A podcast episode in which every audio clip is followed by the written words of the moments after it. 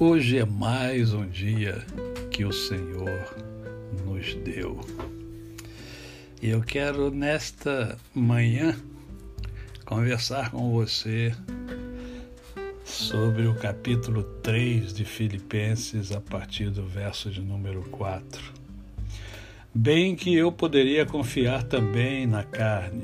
Se qualquer outro pensa que pode confiar na carne, eu ainda mais circuncidado ao oitavo dia, da, lingua, da linhagem de Israel, da tribo de Benjamim, hebreu de hebreus, quanto à lei, fariseu, quanto ao zelo, perseguidor da igreja, quanto à justiça que há na lei, irrepreensível. Mas o que para mim era lucro, isto considerei perda por causa de Cristo. Sim, Deveras considero tudo como perda por causa da sublimidade do conhecimento de Cristo Jesus, meu Senhor, por amor do qual perdi todas as coisas e as considero como refúgio para ganhar a Cristo e ser achado nele, não tendo justiça própria que procede de lei, senão a que é mediante a fé em Cristo a justiça que procede de Deus, baseada na fé, para o conhecer e o poder da sua ressurreição e a comunhão dos seus sofrimentos, conformando-me com ele na sua morte, para, de algum modo, alcançar a ressurreição dentre os mortos. Não que eu o tenha já recebido ou tenha já obtido a perfeição, mas prossigo para conquistar aquilo para o que também fui conquistado por Cristo Jesus. Irmãos, quanto a mim, não julgo havê-lo alcançado, mas uma coisa faço, esquecendo-me das coisas que para trás ficam e avançando para as que diante de mim estão, prossigo para o alvo, para o prêmio da soberana vocação de Deus em Cristo Jesus.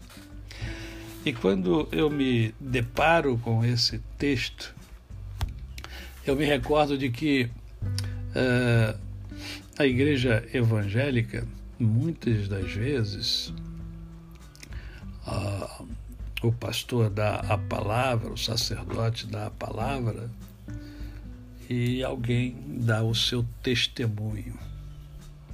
E via de regra, o testemunho ele refere-se a alguma coisa do passado. Normalmente é uma experiência dramática que foi impactada pelo encontro com Cristo Jesus. E daí uma transformação se inicia. Mas eu vejo muito pouca gente testemunhar das coisas presentes, isto é, das suas experiências com Cristo agora, depois de ter sido impactado pelo é, relacionamento com Jesus, depois de ter sido é, acolhido pelo Senhor Jesus. E aí eu fico pensando na nossa vida, no desenvolvimento da nossa espiritualidade. Como é que nós estamos com relação a isso?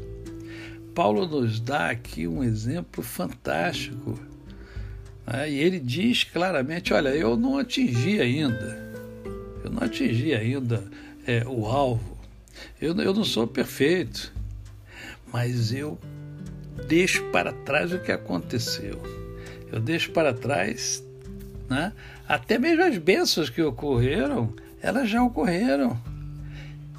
Eu quero mais, eu quero ir além, eu desejo crescer, eu desejo ser melhor não importa qual é a sua profissão, é, é, qual é a, a, o papel que você tem na sociedade, porque todos nós temos vários papéis.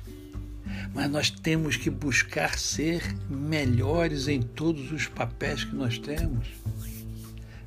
Se você é médico, você deve ser sempre o melhor médico. Se é advogado, o melhor advogado. Se é professor, sempre o melhor professor. Cada aula você precisa ser o melhor, dar o melhor de você. Lembre-se, nós temos que fazer tudo como se estivéssemos fazendo para o Senhor, para Deus, para o nosso Senhor, para o nosso Criador, para o nosso modelo. Né? Deus é o nosso modelo. Temos que olhar para o autor e consumador da fé, Jesus Cristo. Será que é isso que nós temos é, feito ao longo da nossa vida? Ou só temos nos, é, nos lembrado do passado? E o presente? E as bênçãos do presente? Nós temos enxergado as bênçãos do presente. Paulo, Paulo diz que ele, ele diz, olha, esquecendo-me das coisas que para trás ficam, eu vou avançando para aquelas que estão é, é, diante de mim. Eu prossigo, prossigo para o alvo, para o prêmio da soberana vocação de Deus em Cristo Jesus.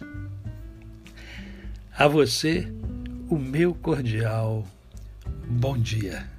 Eu sou o pastor Décio Moraes.